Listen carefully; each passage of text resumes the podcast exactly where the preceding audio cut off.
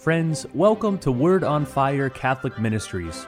Word on Fire is an apostolate dedicated to the mission of evangelization, using media both old and new to share the faith on every continent and to facilitate an encounter with Christ and His Church. The efforts of Word on Fire engage the culture and bring the transformative power of God's Word where it is most needed. Today, we invite you to join Bishop Robert Barron as he preaches the gospel and shares the warmth and light of Christ with each one of us. Peace be with you. Friends, for this fifth Sunday of Ordinary Time, the church gives us a wonderful juxtaposition of two readings. I'm talking about this passage from the sixth chapter of the prophet Isaiah and a passage from the fifth chapter of the Gospel of Luke. They're very much parallel uh, accounts, and they speak of the spiritual life in this iconic way. So I want to spend a little time just looking at these, these wonderful parallels. Chapter 6 of Isaiah describes the prophet's call, how he was summoned to his life as a prophet. Listen. In the year King Uzziah died, I saw the Lord seated on a high and lofty throne, with the train of his garment filling the temple. Seraphim were stationed above. They cried one to the other, Holy, holy, holy is the Lord of hosts. Here's Isaiah. He's in the temple, he's praying, he's disposed, you might say, but this happened to him. He didn't make this happen, he didn't invent this, he didn't follow a set of exercises to make sure it would occur. Rather, there was a breakthrough of grace.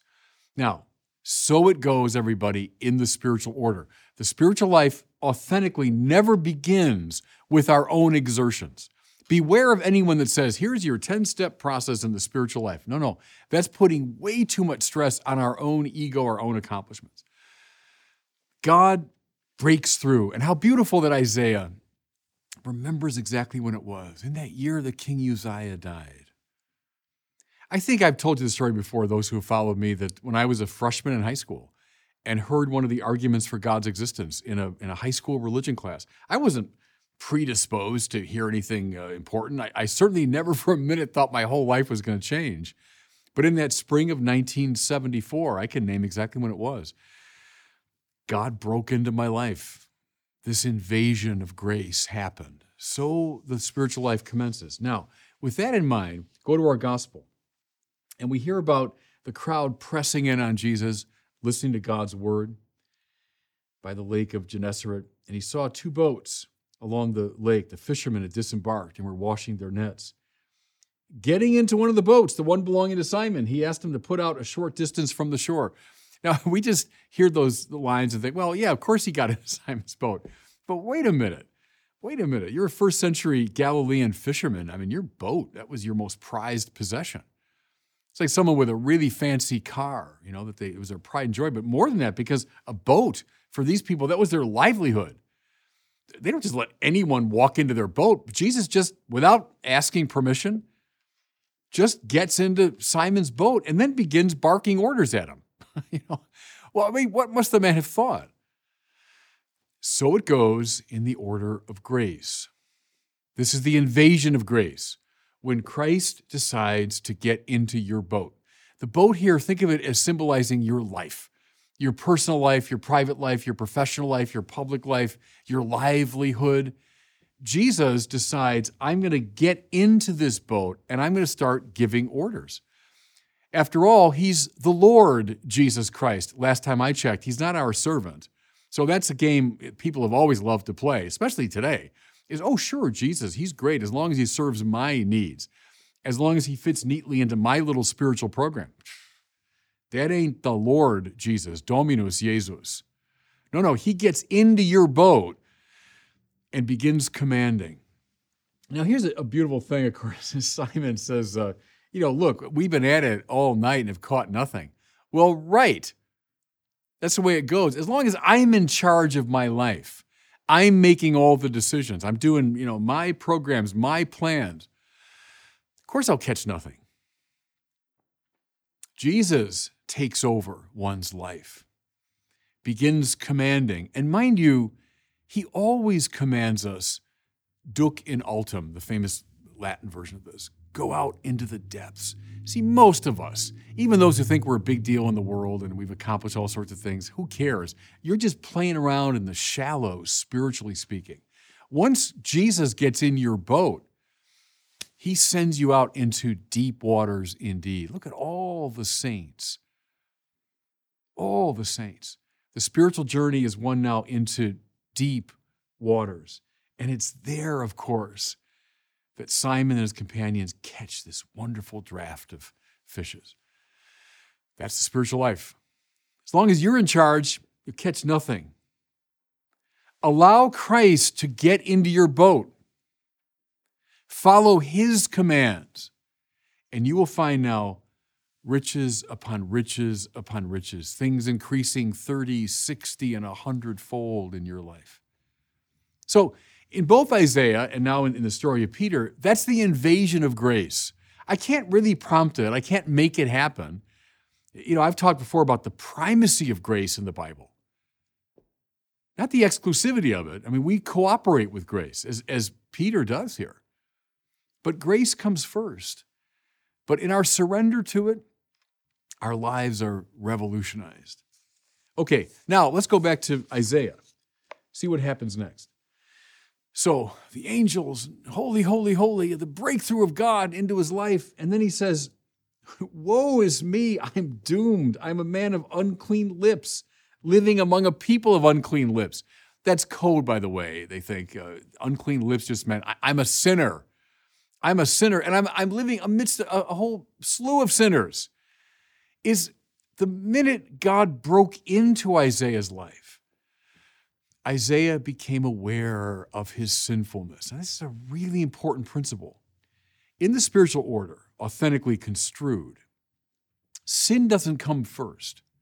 If you think the spiritual life begins with a keen acknowledgement of my sin and now I have to go abjectly to God asking for forgiveness, you're on the wrong path from the beginning. It begins with grace, the invasion of grace, this unmerited grace. And then, then in the light of that grace, then we understand that we are sinners.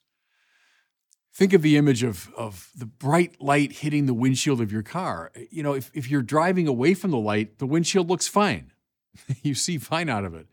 But now you're driving right into the light. Now all the imperfections appear.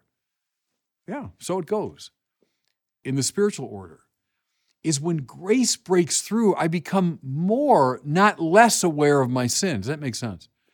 Think here of all the saints, and we might read them and think, oh, they're being you know, melodramatic or they're, they're being falsely modest or something. But no, no. The saints, this is Little Flower, Padre Pio, go through all the saints. They are convinced they're the worst of sinners. Well, that's because they're directing their lives more toward the light. That's a, it's a healthy moment in the spiritual life. If God breaks through into my life in this radical way, and I say, "Oh Lord, nice to have you," and I'm I'm, del- I'm sure you're delighted to have me. you're almost certainly not directing your life toward grace. The light makes you more, not less aware of your sin. Okay, so there's Isaiah. Now go right back to Peter. So he takes in the miraculous draft of fishes, and then when Simon Peter saw this, he fell at the knees of Jesus and said, Depart from me, Lord, I'm a sinful man. The sin didn't come first. You see, this moment didn't come first. Peter now abjectly asking for God's forgiveness. No, no. The breakthrough of grace came first. The miraculous draft of fishes came first. This, this life in abundance came first. And then, in light of it, in light of it, Peter knew, look, Lord, I'm not worthy of this. Good. That's the right rhythm. You know, for many years, I uh, did seminary work as a, as a formator, as a teacher, and then eventually as rector of the seminary. I saw this all the time. Is every kid at the seminary with an authentic vocation?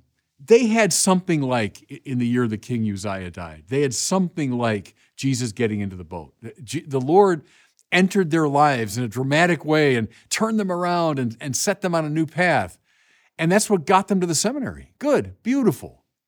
But then inevitably and happily, it would happen.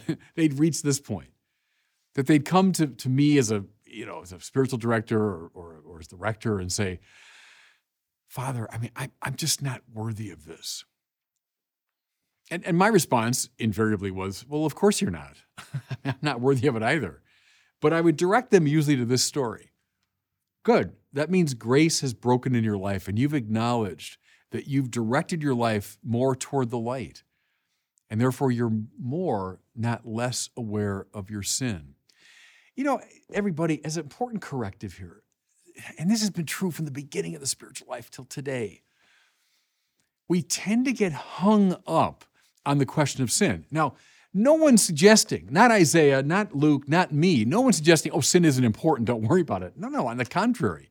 But see, it's as though this is the game we're playing. There's this kind of distant, difficult, demanding God, and unless I get my house in order and please Him, He's. No, that's getting it backward. That's getting it backward. God invades us out of sheer unmerited love first. And then we are awakened to a sense of our sin. Yes, indeed.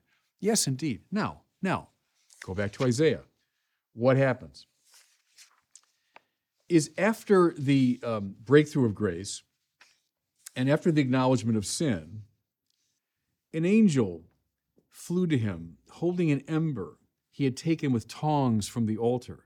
He touched my mouth with it and said, See, now that this has touched your lips, your wickedness is removed, your sin purged. Does God ignore our sin? No, no, no. He's got to deal with it because as long as I'm burdened by sin, I'm not going to be able to do what God wants me to do. And so, yes, there's this purification. Call this the purgative way. You find it in all the great spiritual masters. Lord, leave me. I'm a sinful man. Jesus addresses the sin of Peter. Breakthrough of grace, followed by the acknowledgement of sin and now we're ready for the third great spiritual path. Go back to Isaiah. So, having had the experience, having acknowledged his sin, and now been purified, listen. Then I heard the voice of the Lord saying, Whom shall I send? Who will go for us? Here I am, I said, Send me. Now, mission. Grace, and then the acknowledgement of sin, and then mission. I've said this before, I know to you. Nobody in the Bible, nobody, there's no exception, ever receives an experience of God without being sent. What does God want? He wants to save us by His grace. Listen now. And then make of us vehicles of His salvation for the rest of the world. He sends us on mission. Okay, go back to uh, St. Peter. So depart from me, Lord. I'm a sinful man. But Jesus said to Simon, Do not be afraid. From now on, you will be catching men. When they brought their boats to the shore, they left everything and followed him. Mission, mission. Now I got a job for you, Peter. Now that I've gotten in your boat, I've barked orders, you've obeyed me, you've cooperated with me, you've acknowledged your sin. Now I'm going to send you on mission. And how beautiful, everybody, how beautiful that beginning from this moment, this simple Galilean fisherman did indeed go on a mission so extraordinary that in many ways it, it grounded the church. How wonderful when you go to Rome and you look there dominating the skyline is the most impressive grave marker in the world. I'm talking about St. Peter's Basilica because it's marking the grave of this simple man Jesus got into his boat, addressed his sin, and then sent him on a mission. And that mission is still ongoing. Spend a little time today with Isaiah chapter 6, Luke chapter 5, these two stories. They sum up the whole of the spiritual life. And God bless you.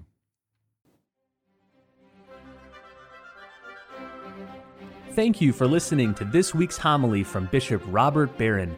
For more resources from Bishop Barron, please visit wordonfire.org.